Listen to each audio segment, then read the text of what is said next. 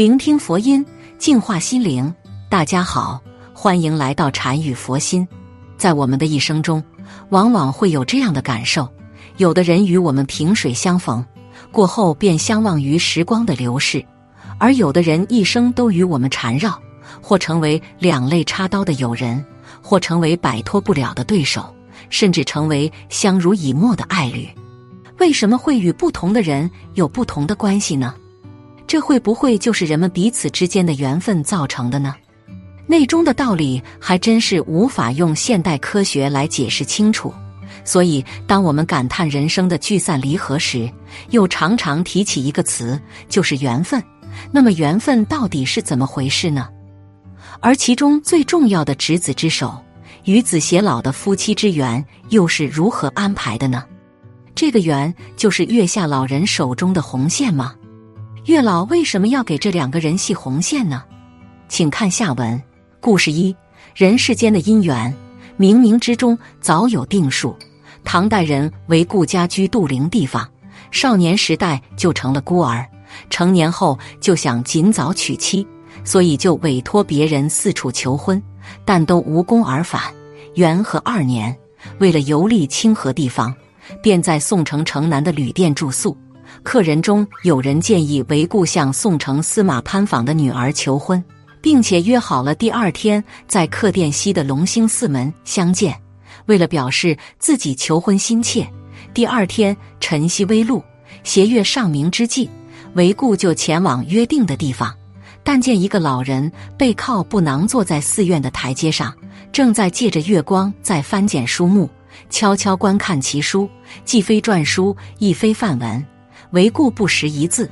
唯故问老人：“老妇要找的是什么书啊？”我自幼年起即刻苦学习，人世间的字几乎没有我不认识的，西方的范文也能阅读，唯有老妇所要简读的书从未见过，是什么书呀？老人笑着说：“这是非世间的幽冥之书，君子自然不能见到。”我是掌管幽冥之事的幽冥之人，本与君子阴阳相隔，但今天与君子在此相见，是你来的过早，不是我来的不当啊！韦固回问老人：“那长者主管何事呀？”老人答复说：“主管天下的婚嫁之事。”韦固心中窃喜，对老人说：“我自幼就成了孤儿，成年后想要及早成婚，繁衍子孙，十余年来。”多方求娶不能如意，今天与他人相约在此，一娶宋城潘司马的女儿，不知是否可以成功？老人对韦固说：“不成，命不该合。虽降尊躯，就求娶涂伯之家的女儿，也是不可得的。君子，你的妻子刚过三岁，十七岁时才会嫁入你家。”韦固问道：“您的囊中装的是什么东西？”老人答曰。是红色的绳子，用来系住人间夫妇之足。人一出生就被此绳所系，不论是仇敌之家、贵贱悬殊，亦或为官天涯、地狱相隔，此赤色绳索一系，终不可为。君子的脚已经系于他人，四处他求无益呀。韦固说：“那么我的妻子在什么地方？他的家人是干什么的？”老人答。你的妻子是客店北边卖菜的陈姓婆子的女儿，维固说：“那我能不能看看她呀？”老人回答：“陈氏常抱着孩子来市场卖菜，你跟着我，我可以指给你看。”及至天明，与维固约定的人一直没有应约，老人也卷书负囊而行。维固随老人进入市场，正好遇到一个瞎了一只眼的老妇怀抱三岁的女孩而来，衣蔽行漏。老人指着女婴说：“这就是你的妻子。”韦固非常生气，说：“我能杀掉她吗？”老人说：“这个人命该识天禄，因子而贵，绝不可以杀。”说完隐身而去。韦固骂道：“老鬼妖妄言如此荒谬！我出身是大夫之家，婚嫁需门当户对，即使我终究不能娶妇成婚。”也可以攀援一些生计美女，为什么要娶一个瞎眼老妇丑陋的女儿呢？于是磨了一把小刀，交给他的奴仆说：“你向来干练，如果能为我杀掉这个女孩，我赏你一万钱。”第二天，奴仆秀揣小刀，随他进入菜市，在众人群中行刺，市场一时陷入混乱。韦固和他的仆人在混乱中走脱，离开市场后，韦固急切地问道：“刺中了吗？”他的仆人回答说：“初期我对着他的心脏刺去，不幸只刺在了他的双眉之间。其后韦固多次求婚，都没有如愿。又过了十四年。”韦固借助父亲的印币在相州军任职，相州刺史王泰让他做专门居审诉讼的司户员。由于欣赏他的才能，刺史把十七岁的女儿嫁给了韦固。刺史之女贤惠静淑，容色华丽，然而她的眉间常贴一画，即使在沐浴闲处之时，也不会除去。过了一年多的时间，韦固感到十分惊讶。猛然想起蔡氏行刺之事，就开始逼问事情的缘由。他的妻子潸然泪下，说：“我其实只是刺史的养女。我的父亲曾经是宋城的县令，他去世时，我尚在襁褓之中。继而母亲兄长相继去世，只有一个庄园在宋城的南边，我和保姆陈氏居住。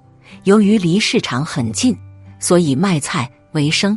三岁时。”保姆抱我穿行市中，被强徒所刺，现今刀痕尚在，所以以花付之。七八年前，养父在卢龙人节度时收我养女，后嫁君为妻。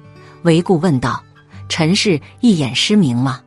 其妻对答：“是。”你怎么知道？韦固说：“刺你的人就是我呀。”随后说出整个事的来龙去脉，夫妻二人一发彼此尊重。后来，其妻生子明坤，官至雁门太守。韦固的妻子也被封为太原郡夫人。宋承令得知此事后，就把这家客店命名为订婚店。这个故事告诉我们，婚姻姻缘之事，业果因制之定，终不可为。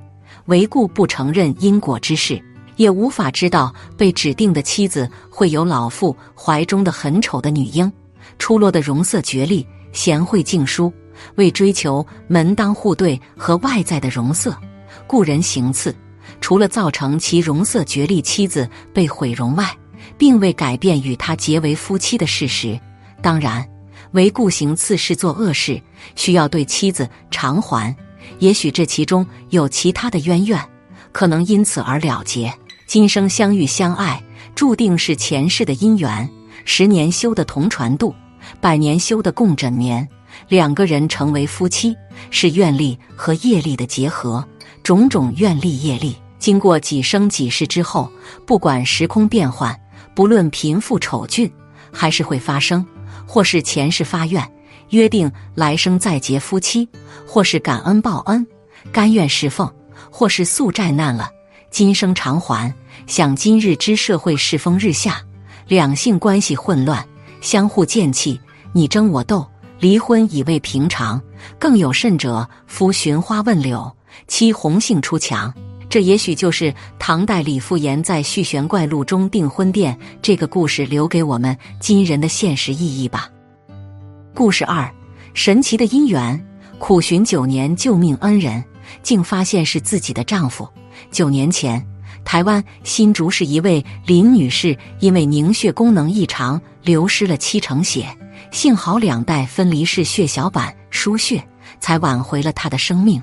她一直想找到救命恩人，没想到恩人就在身边。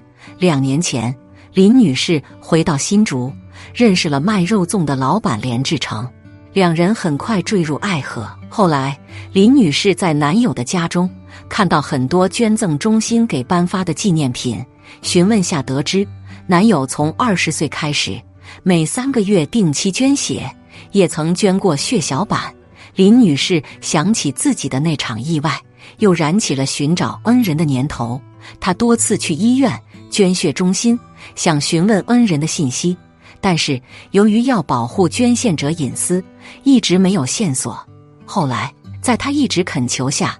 工作人员只说捐献地点在新竹，捐赠者姓连。听到这里，林女士心中一动，说她的身份证号是不是 Triple X？职员吃惊地说：“你怎么知道？”林女士本来只是想试一试，说了一下男友的身份证号码，没想到真的是他。当初救她一命的血小板，竟然是她现在的男友连制成的，这也太神奇了！原来两人的缘分早在九年前就开始了。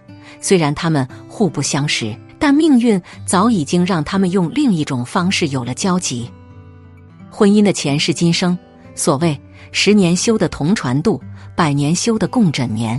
表面上佛家是从西缘的角度劝世人要珍惜人与人之间难得聚合的缘分，但真正的含义却是提醒世人：世间一切都是因缘和合而成，种善因的善果，种恶因的恶果。果报定律丝毫不差，欠什么还什么，一点都不由人的。夫妻是缘，善缘恶缘，无缘不聚。什么样的因，得什么样的果。此生能遇到贤夫惠妻，也不过是前世与他们结下的善缘；而今生遇上恶夫劣妻，也是因为自己前世欠的他们。似乎也可以理解一点：一个精进修善的人，他能遇得好姻缘。因为他在生生世世的修行中，与人总是广结善缘，那么报恩的人自然就多了。结发的妻子可能就是他前世大力帮助的人，今生来报此恩德，自然就会对他照顾有加，而使家庭和睦了。真的都是自己种的因所赶来的果报啊！如此说来，遇上不如意的伴侣，首先反省的真的应该是自己。自己若不是前世亏欠过人家，人家也不可能会记在心上，此生非得找你讨回这个公道不可。只是在轮回中忘记了自己曾经做下的过错，在遇到不顺的时候，仍然会把原因推到外界，不会想到自己身上，只是感觉自己的运气不好，想着如何来逃避，却不懂得去化解这个怨结。正所谓冤家宜解不宜结。好了。今天的视频到这就结束了。如果您喜欢本期内容，请给我点个赞，也可以分享给您身边的朋友看看。不要忘了右下角点击订阅我的频道，您的支持是我最大的动力。我们下期再见。